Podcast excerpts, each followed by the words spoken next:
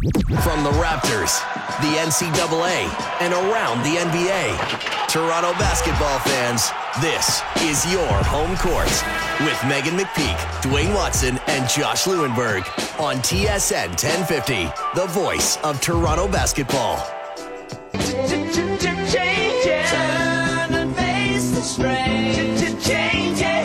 After that performance, we need a culture reset here. You know, like we need to figure it out. Yeah, there's been some success, but at the end of the day, we, we were trying to win a championship here. And with the 23rd pick in the 2017 NBA Draft, the Toronto Raptors select OG Anunoby. You feel like you have a better opportunity here than you did in Toronto? Uh, well, hopefully. I mean, I haven't touched the court yet.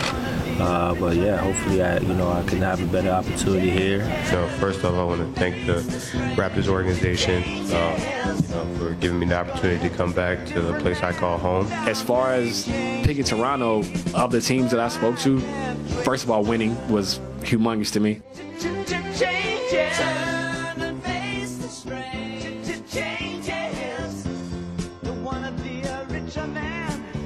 Welcome, ladies and gentlemen, to the first episode of Home Court, second season. The NBA season is three days away. The Raptors will tip off a couple days after opening night officially on the 19th. They will have the Chicago Bulls. You can catch that on TSN TV. Megan McPeak, Dwayne Watson, Josh Lewenberg. Gentlemen, it's good to see you after a long off season. It's been a minute, as the kids are saying. Not a lot of changes here. Same crew. Same crew. New producer, though. New producer. Shout out Lindsay Dunn, who's our new producer this season. And put together that nice little opening we had there. Yeah, a little, little David Bowie in there, little changes. There's a lot of songs she could have gone with. Not a bad choice. A nice melody. And we heard different sound. We heard Masai in there. We heard CJ Miles. We heard, obviously, the draft pick with OG Anunoby. A lot of changes this offseason. The biggest one probably coming just with the culture change. We saw DeMarre Carroll go, Patrick Patterson go, Cory Joseph go. Hashtag and, culture reset. And, yeah. and Kyle Lowry renews, resigns. He calls this his second home after obviously his home in Philadelphia. I mean, like, there's nowhere we can really start that we wouldn't start somewhere else. So let's just jump right into it. Your thoughts on the offseason moves that uh, Masai and company made this offseason? It's, fun, it's funny because when Masai made this statement about the culture reset, and didn't make any significant changes in the coaching, uh, the key personnel. I'm like, well, how is this culture reset going to change when you don't really change? I mean, DeMarre Carroll was kind of everyone expected that, but how are you going to change the culture when all the elements are still essentially the same? And I thought, and then they said they're going to shoot more three point shots, and I'm like, okay, well, sure, we'll see. The preseason is always tough to judge because it's not a true indicator of like what's happening in the season. But the way this team has been playing in the off season, in the, in the preseason, in the limited games we've seen, has shown that this team has a different philosophy. I've seen at least in that regard. No question, and I think when you hear the words "culture reset," uh, a lot of us immediately uh, look at uh, the coach. Will there be a coaching yeah. change? You look right. at the the personnel, the roster. Uh, you expect a, an overhaul, culture reset. I, I mean, that's a strong term, but in speaking with Masai the other day, he clarified, as I'm sure we we can now.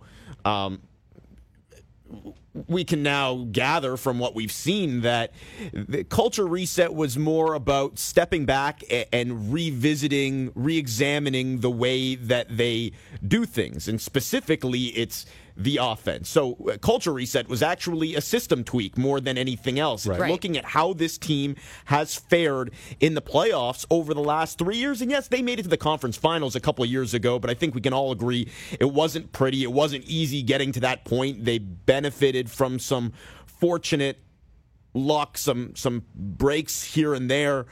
Uh, the, the solution is tweaking the offense so that it's more sustainable once they get to that point of the year. They've had all kinds of success in the regular season, but once you get to the playoffs and, and teams are really focusing in on what you do, locking in on your guys, in this case, Lowry and DeRozan, the Raptors became too predictable. So they've spent most of the summer here putting in um, new elements to the offense, really emphasizing ball movement and three point shooting. And uh, we're going to say this a number of times today. All the usual preseason caveats yep. apply, but so far, so good in that regard. It seems like they're making uh, a conscious effort uh, to be consistent in integrating the new elements of the offense. And it's clear that they're all in on this, for better or for worse. But going back to the key word, the culture reset, which is culture, we saw one thing, and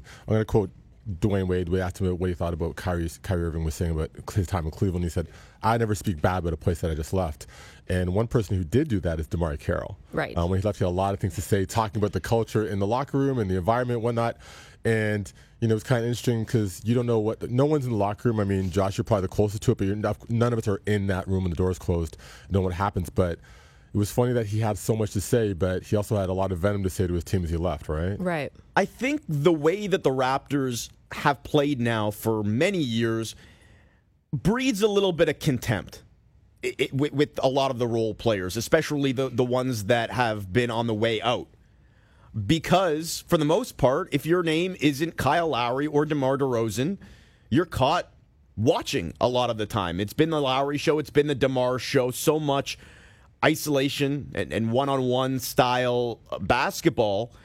Uh, and it's it's not a fun way to play for a lot of those other guys that aren't really involved unless for uh, in the case of JV unless they're dumping the ball down and running a called post up in the case of DeMarre Carroll unless they're running something for him to get a look from the corner uh, this new style, and speaking with a number of the players, including uh, a guy I just mentioned, Jonas Valanciunas, they all love it. This is a more inclusive offense where they're all getting to take part and um, having a say in how the the offense is shaped. That doesn't necessarily mean that they're taking all the shots and uh, JV. It's, it's, actually probably going to mean more or fewer post up uh, looks for him, but uh, even with DeMar and Lowry still ending up with the bulk of the points, the bulk of the shots, those other guys are involved.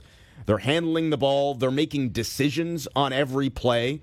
And again, there's going to be peaks and valleys here, especially throughout the season when adversity hits. That's always been the problem with the Raptors when they have tried to make changes to the offense. And we've seen positive things from them here and there in the past one quarter, two quarter, three quarters. It's right. when the defense really locks in. You're playing an elite team. Maybe it's late in a close game, and all of a sudden, I think it's just human nature to revert back to what you were. Uh, so we'll see. There's a long way to go, but if they can continue to be consistent with this approach, even through uh, the valleys, I think it'll be beneficial for them in the long run. I mean, you made some good points in terms of the other players on the team in relation to their role with Kyle and DeMar. And I think there's a pecking order on the team. We yes. know Kyle and DeMar are the guys, and they do tend to ball, hold the ball a lot.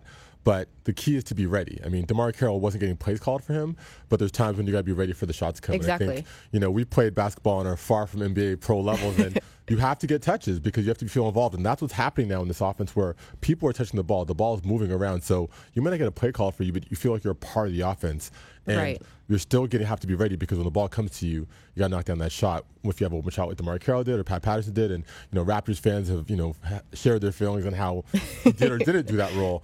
But I think it's like the ball's moving better now. But ultimately, whatever level you are, you have to be ready for that shot. Again, preseason. Uh, caveats apply. yes, yes. But keep in mind. But running through, yeah, seriously, a repeat button. Seriously, uh, but running through some of the results from the five game sample size that we have to work with here, specifically the last two games. And I'll talk about right. the ball movement first. The Raptors never recorded more than 29 assists in a game last year. Yep. Didn't happen. They had 30 on Tuesday against Detroit. And then they topped it last night with 31 in Chicago. So the ball is moving. We've seen that. The three point shooting has been a, little, a bit of a mixed bag in the sense that they're getting them up there. They're not right. necessarily hitting right. them. And I, Sounds like the Josh Lewenberg uh, shooting approach. Yeah, before, exactly. Before They're you continue, if I can make a point on the three point shooting, because I'm glad you brought it up.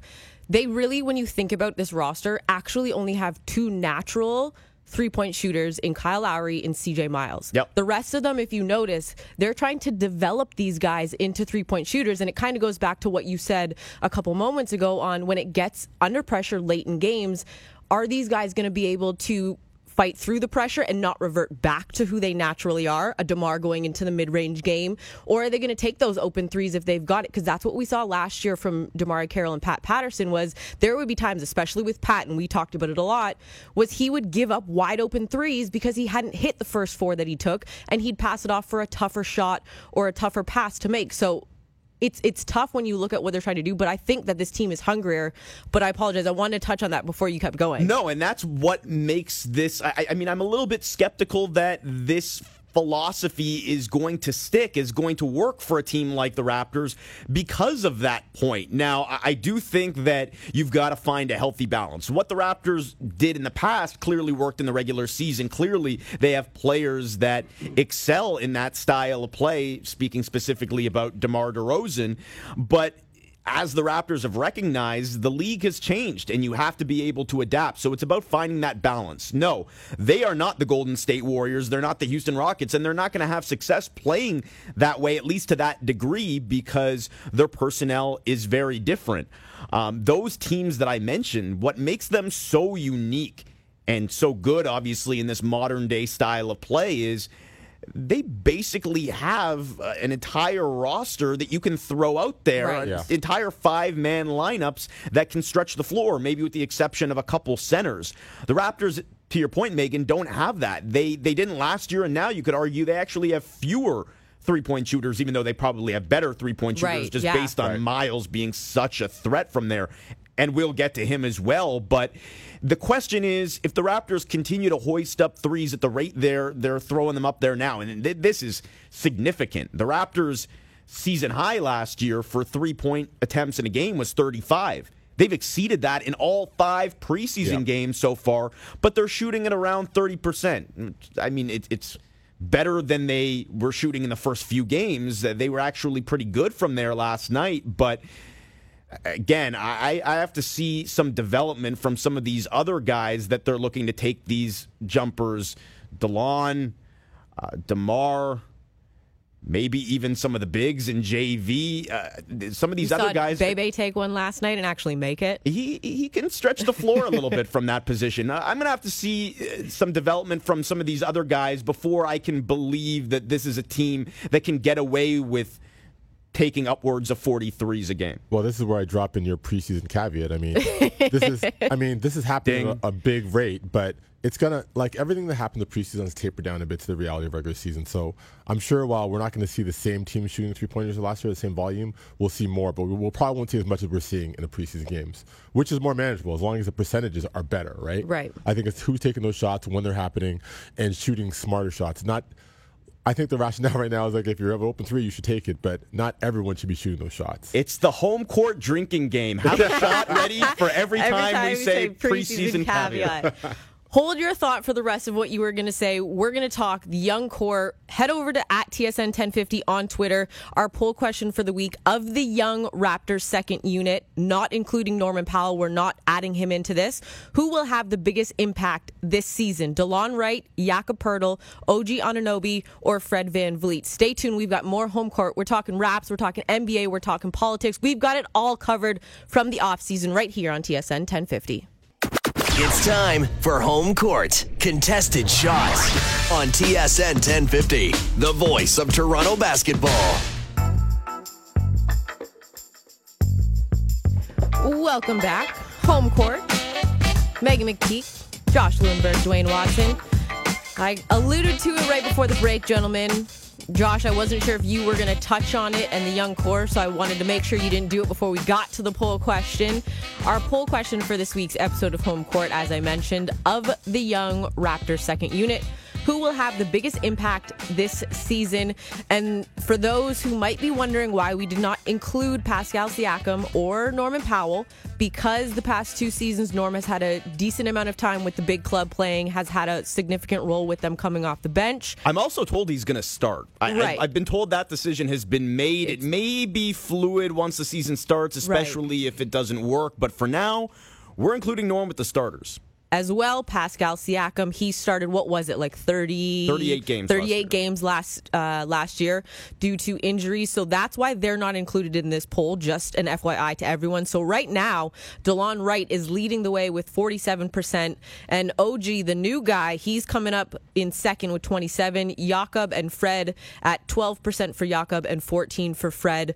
It's it's tough because like when you look at it, Delon I get why people would vote for Delon. I get why people would vote for either one, any one of these four guys yeah. because at any moment, any one of these guys could be thrown into the fire, much like we saw with Norm in his rookie season getting thrown into the fire because of an injury. Knock on wood. This is going to be a healthy roster for the entire season. But and then they could have a huge impact. So you could get you could get away for voting for any four of these guys or any one of these four guys. Excuse me. I would go Delon uh, if I had to choose, but I agree. You can make a legit case for any of them. I think they're all going to be crucial to the Raptors' success this year for a few reasons, and I'll give you two. Uh, one, as we talked about, had those four veteran role players that moved on in the offseason. That's 27 uh, years of combined NBA experience that you're losing without Patterson, uh, Tucker, Joseph, and Carroll. These are the guys now that are soaking up those minutes. There is no one else. They need these guys to grow in their expanded roles.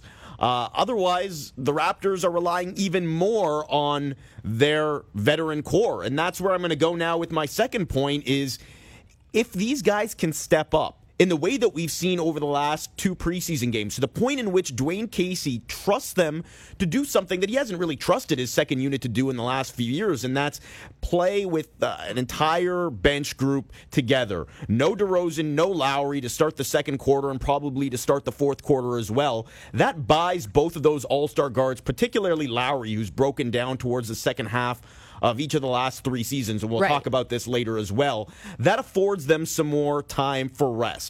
Uh, finding time to cut Lowry's minutes a little bit, scale them back. That's a huge priority for the Raptors this year. But as we know, it's easier said than done. If those four guys that we mentioned in the poll, plus CJ Miles, who looks like he's going to be part of that second unit.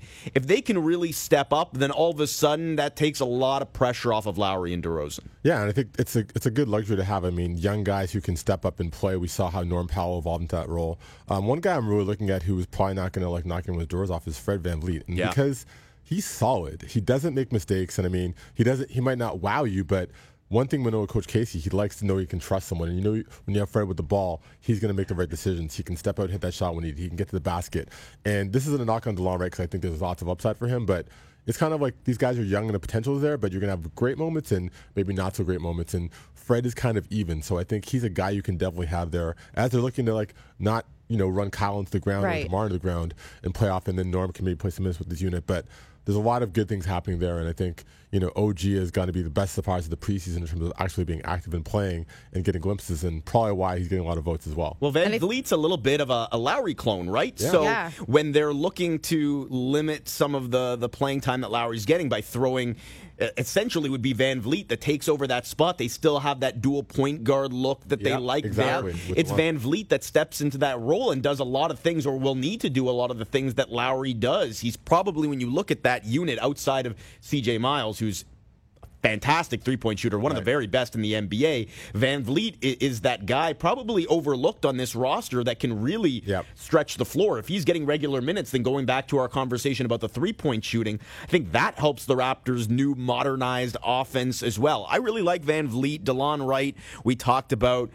Um, yeah, OG. The, the fact that, yeah. I mean, let's talk about OG. The yeah. fact that he's even on the court at this juncture is a pleasant surprise. I think a lot of people, NBA teams included, many of whom passed up on him in the first round, expected this guy to miss roughly uh, the first uh, at least third of his rookie season. Remember, he underwent knee surgery in January. Yep. A recovery time from those things vary depend, depending on the player, but and also depending on the actual length and if it's a full procedure, if it's a minor procedure. Right. I mean, surgery is surgery. It's major either way, but if it's just a small tear versus a huge tear and things like that too. But a lot of the time, it's a year that, mm-hmm. that you're looking at in terms of when the guy is actually able to get out there and play uh, like himself again. And here we are nine months after surgery. OG is out there. He's, I'm sure he's not 100%. I'm sure he's still on a minutes cap, which might restrict him for the first little uh, bit here in the season. But he's going to start the season. Uh, on the active roster, and it looks like in the rotation as well. So that's a, a big deal for the Raptors, who looks like uh, got a steal with their 23rd overall pick. Yeah, and a guy like him, I mean, coming off that surgery, I mean, he might be on minute restrictions you mentioned, but he's not looking very timid out there. He's looking like he's playing at an all level, which is no, good. And yeah. he's a guy that you know you're going to get the defense from. Um, he had 12 points last night, and here's a preseason caveat: obviously shooting two for seven from three, but shot. three for seven. um, but that's what you want, and I mean, I'm being facetious, and that's of course preseason, but he's already looking better than what you get from DeMarre Carroll, knowing that you can get him throughout the season, what he can deliver. So. Um, another solid pickup for the Shrap squad. He is a man of few words. I can tell you that after speaking with him um, o- over the last few months since he was drafted. It's really tough to get anything out of the young man. But what both Dwane Casey and Masai Ujiri have stressed to me over and over again is don't let that fool you. He is a very smart young man, and what yeah. we're seeing uh, from him uh, in the preseason here so far in the two games that he's played is. Uh, uh a, a court vi- a sense of court vision, a sense of uh, his basketball, basketball IQ is high. That I, I, don't think we expected. We knew about the athleticism, we knew about the defensive upside and, and versatility that he has on that end. But to see some of the passes that he's making, some of the the, the, the some of the cuts, um, I mean that's a big part uh, of the game and what they're looking for from him if he is going to be playing regular minutes. You mentioned the three point shooting, and that's obviously not a, a big part of his game right. as well. Uh, he, he's raw offensively. That's still a work in progress. But he hit three of his last four three pointers last night. So if he can do those things, if he can pass the ball, if he can move without the ball and knock down some shots now and then, if nothing else, then to keep the defense honest – uh, he's certainly a guy that warrants consideration in this poll that we have up here on Twitter. And Megan, let me tell you why we're so uh, opt- cautiously optimistic about OG. This three spot for the Raptors over the course of the franchise has been. It's been a thorn in their side. A revolving door. Thank Norman you. Powell, yeah. or we expect it to be Norman Powell, will become the 14th different starting small forward on opening night for the Raptors in a span of 15 years, which is a stat that blows the mind. Yeah. So That's I mean, insane. the fact that if this is someone who could step up and be that player for the future of this franchise, like someone you get defensively, some offense, whatnot, and not to take away from Norm Powell. And I mean, I think yeah. it's a fluid situation with him and where he plays. He's going to be on the floor closing games, period, for the team. But knowing that you could have someone who can kind of merge and evolve into being that that three spot, a solid guy for the team is a big deal for this guy. I'm not sure either of them are a, a real three in today's right. NBA. Yeah. I mean, Anunoby, I think we're going to see him play a lot of four. And Norm, as he's reminded us, is actually a, a two guard or a combo guard. But, I mean, welcome to the positionless NBA. Exactly. we'll talk more about Norm because I actually want to talk about him later on. But coming up next, as we head to break, Josh talked with Kyle Lowry. We'll have a two minute report with Josh Lewenberg coming up next. Keep it locked right here on TSN 1050's Home Court. This is Home Court on TSN 1050, the voice of Toronto basketball. Welcome back inside the TSN 1050 studios here at headquarters. Just a reminder pre-game for Leafs action tonight as they take on Montreal starts at 5 p.m. right here on TSN 1050. Gentlemen, Josh, you talked with Kyle Lowry. Uh, tell us more about your two minute report that we're about to hear. Well, we teased it up earlier. I mean, the Raptors are clearly prioritizing. Uh, the idea of preserving Kyle Lowry for the playoffs this year. It's something that goes back to the last three seasons where Lowry has been at his best in the first half of the year. Then the wear and tear of a long season takes its toll, and by the time the spring rolls around, what we've seen is three consecutive un-Lowry like playoff performances, and as a result, the team has struggled. So now, after investing $100 million in him over the offseason, remember, he's going to be 32 in March. Uh, they're really looking for ways to cut back his minutes and ease the workload on their all star point guard. So I, I spoke to Kyle about that plan and, and what the Raptors intend to do, what he intends to do this year to make sure that doesn't happen. I started off by asking him what he did with his body and his training regimen during the offseason. Uh, just, you know, fine tuned it even more. Um, you know, I'm getting older in my career and, uh, you know, I want to be able to sustain the, the, high level of play throughout the rest of my career until the wheels fall off. And, um, you know, I understand that, you know, for, for me as a, as a point guard and leader, I got to always be in the best shape to be able to push my team to the limit. To that point, I mean, over the last few years, you've been at your best in the first half of the season. Right. And then the, the wear and tear of the year, the long year, takes its toll, as it does for most players avoiding that is obviously easier said than done, given how long and grueling the season is. But is there any way to counter that? I think I think this year we'll be cutting my minutes a little bit. We're going to try to, and uh, I think that's one thing that the coaching staff and coach wants to do. Just cut my minutes down a little bit, but um, it's more for myself to keep going and find ways to stay more healthy and stay locked in, um, stay, you know, to not let the wear and tear kill, get up, get to me. More so know, push through it and make sure that I'm always healthy throughout the whole season. How much do you think the new offense will help too? I mean, theoretically, if the ball is moving more, if you're relying more on the three-point shot, there might be less wear and tear. Not getting hit as much. Yeah. Not, you know, maybe we get some rest in games where we're shooting the ball extremely well. We get one of those games where we, you know, shoot 50% from three know, one of those game type games. But I think the new offense just with the movement and me not having to have the ball and handle the ball as much and being able to kind of freelance a little bit will definitely take a lot of pressure off my body. How hard is it to find that balance? I mean, obviously you're extremely competitive. So is Case. Right. You guys want to win games, but at the same time, you do have to keep the playoffs in the back of that, your mind. That's it right there. Tough I think line. We just got to find a way to kind of understand that what the end goal is and not worry about the everyday goal. Kyle Lowry, obviously, they're talking with our very own Josh Lewenberg, kind of just getting an idea the offseason. And much like what we saw from him last year coming into the season, out of the offseason, he looked uh, he looked in better shape than what we've seen in previous years. I actually thought personally he didn't look as slim, but he looked stronger and bulkier in that sense, if that makes sense to either of you guys. He is in the club of Raptors players coming into camp in the best shape of the, their lives. There's a bunch of them because I talked to JV, who wrote a story on him this week as well, and he's also looking good, feeling good, moving much better. This goes back to the so called culture reset that we were right. talking about earlier. One of the things that the Raptors really focused on this summer is making sure that they were keeping track of the conditioning that all their players were doing. And it wasn't just about, okay, well, uh, be in the gym, work out. It, it was managing their bodies and making sure that they were keeping their. Uh, body fat down.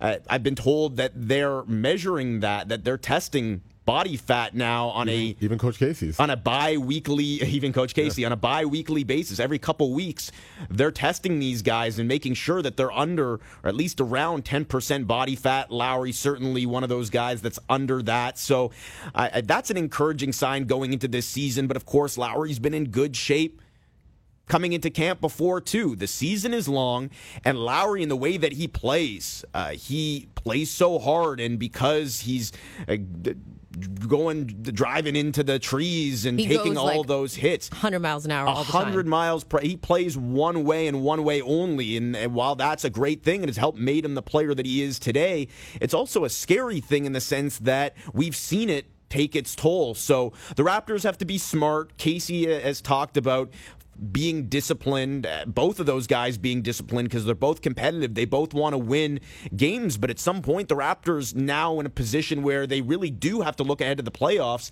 They've got to decide whether they're willing to potentially sacrifice a few regular season wins to ensure that Lowry is better prepared for the playoffs. We know how crucial he is to this team. He is as valuable as anyone else on this roster, DeMar DeRozan included. So the difference between playing him 40 minutes a game and 35 or 35 and 40 could very well be the difference between winning and losing games. Yeah. It's a tough thing to balance, I think, if you're the Raptors. I agree with you, but I think at this juncture of how the Raptors' trajectories are gone, um, postseason's the key. I think based on their success in the regular season, I don't think there's any question this team's success in the regular season. We've seen it over the last three years. Um, there's a lot of questions about how they fare in the postseason, and I think you need your players, your key players who you rely on, not worn out, healthy, and ready to play. So if it's a matter of saying, okay, we're not gonna we're gonna give Kyle less minutes because now they can feel more confident. Delon Wright and Fred VanVleet, who we yeah. just talked about, yep. taking those minutes. But you look at Kyle Lowry as a player. He's a guy with a chip on his shoulder feels that he doesn't get the respect he deserves. We don't have to talk about the offseason rankings and all that stuff. So he's approaching it coming in like, I want to be talked about as the best point guard in the Eastern Conference or in the league. So he's making sure his body's ready, as we've seen the last three years. And I don't want to be knocked as a guy who can't play a whole season. So he takes that approach in the offseason to make sure his body's ready. I, I wrote uh, about this for, for TSN.ca. You can check out the piece there. It's also pinned to my uh, Twitter account at JLew1050. And what's interesting about this from the bigger picture is I, I think we can look at how the Raptors are approaching this season going in, and, and there's a very uh, clear shift in philosophy, in mindset. In years past, I mean, this is not a franchise a, with a rich history of winning. For so many guys in this organization, this has been pretty new over the last four years, at least at this level. So every year it sort of seemed like, okay, well, don't ask me about the playoffs in February. We got to get there first. It was taking one game at a time. Yep. Um, but now, even going back to, again, the culture reset, they're now trying to change their offense to one that is going to be more sustainable in the playoffs at the expense of one that's worked for them in the regular season. So they're looking ahead in that sense, and they're certainly looking ahead more in terms of the way that they're managing Lowry's minutes. So, I, I mean, this is a significant shift, I think, in the sense that they're not the San Antonio Spurs, but they're starting to think a little bit more like a franchise that has had more success and expects to have continued success. And that's the key. That's the turning point. It's like we're not happy to be here anymore. We're like, how do we make it to the next level? Right. That's the key for every good franchise. And like, what's that step and What measures do they have to take to be better in the postseason when it essentially really matters? Do either of you think?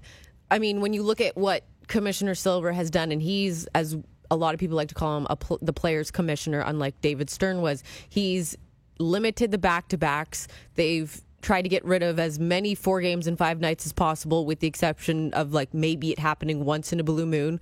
Um, travel they've tried to limit as well too, as we know the Raptors start their season at home for a couple games and then they go on that tough West Coast road swing right off the bat. Do you think that throughout the season we may see Coach Casey and the staff one? It kind of goes twofold into it. One, take a gamble on the second unit and really play them heavy minutes and be okay with the result of the game, whatever it may be.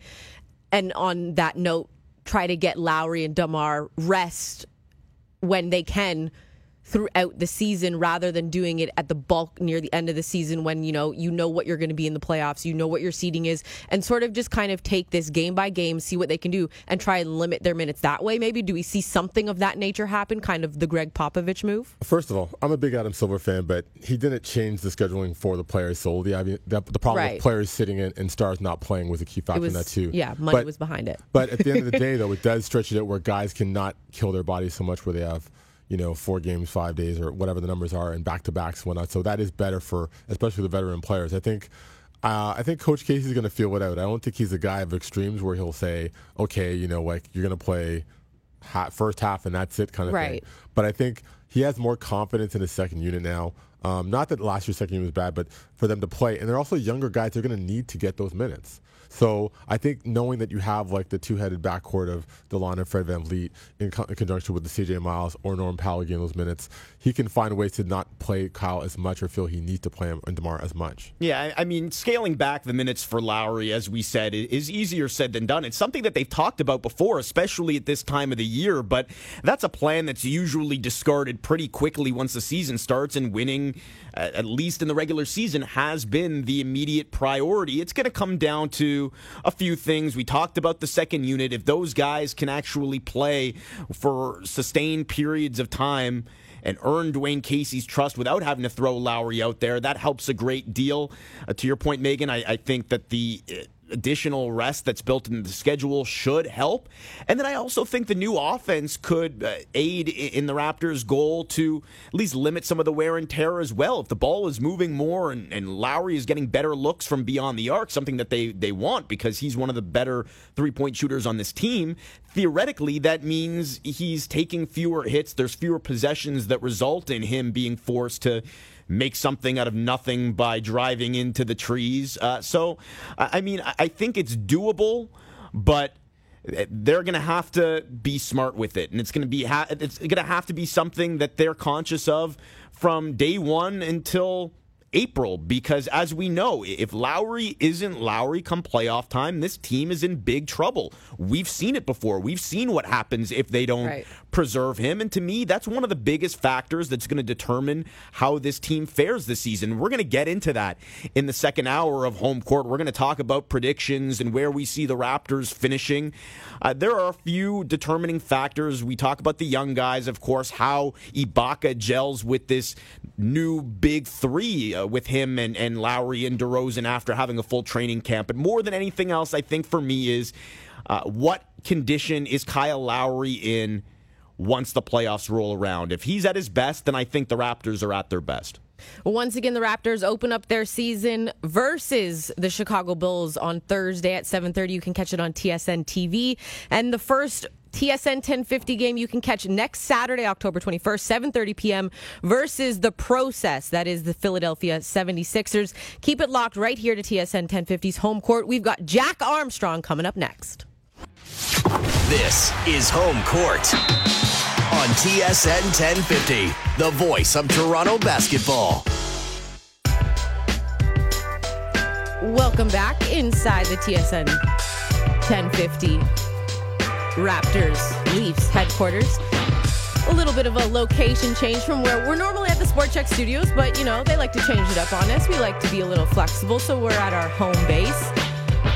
And as I mentioned, if you're just joining us, episode one, the Raptors tip off their season versus Chicago, but you gentlemen will have the first show for 1050 next Saturday.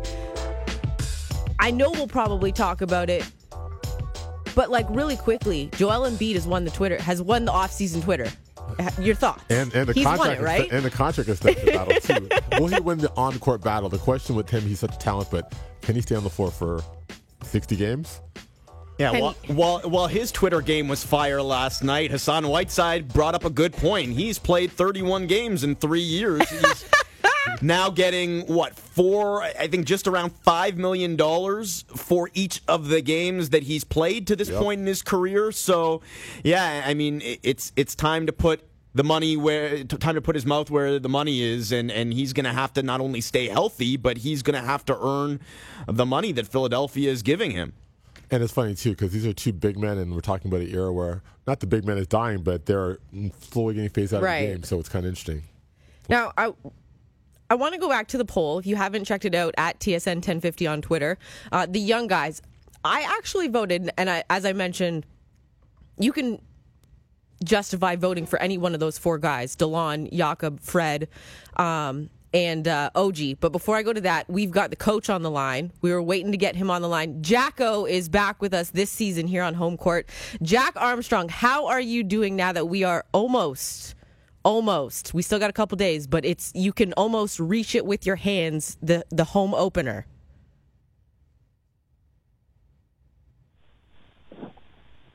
are you there jack yes i'm here jack how are you i'm great megan. How you doing? I'm well thank you. Let's jump right into it. As i was saying you can almost reach the home opener with the raptors and the bulls.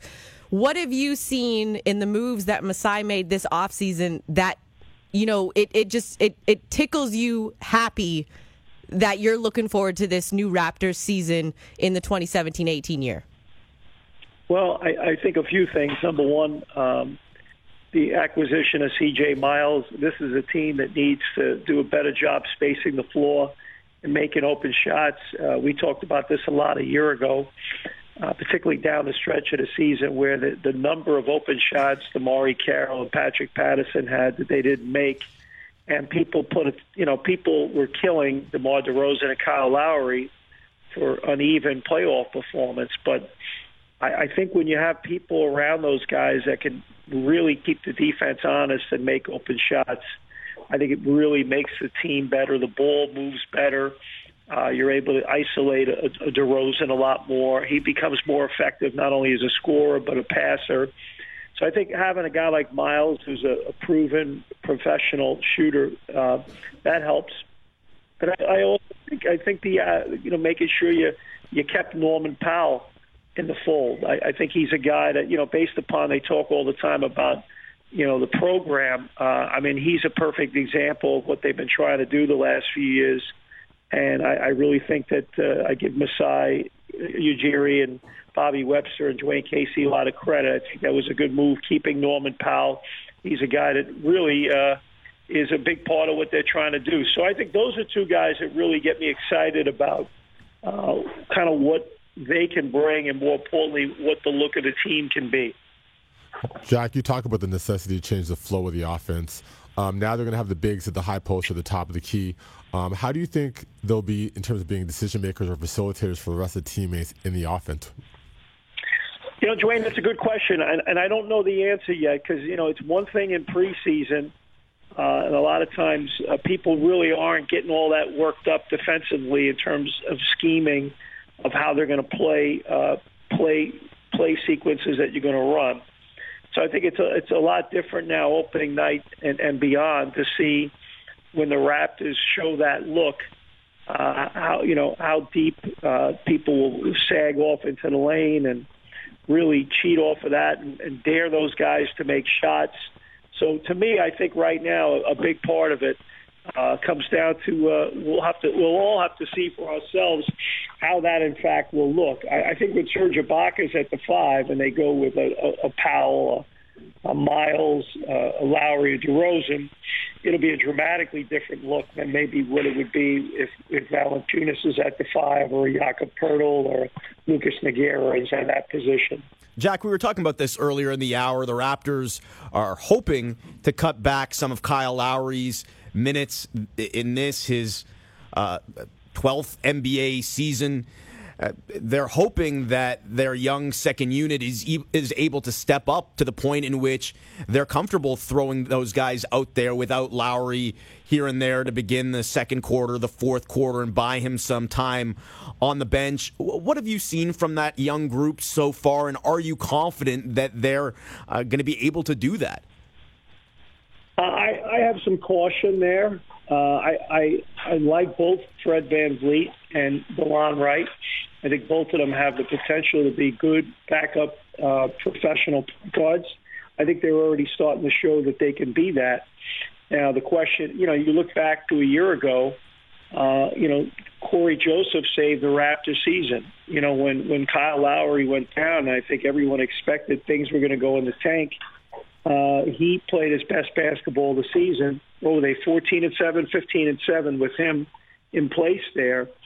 And, you know, on the other hand, uh, when Delon Wright got a chance to play during that stretch, and when Fred VanVleet got a chance to play during that stretch, they played really well. So I think a, a lot will depend on on just how the consistency of the roster is you know, can Norman Powell and C.J. Miles give you enough consistent scoring?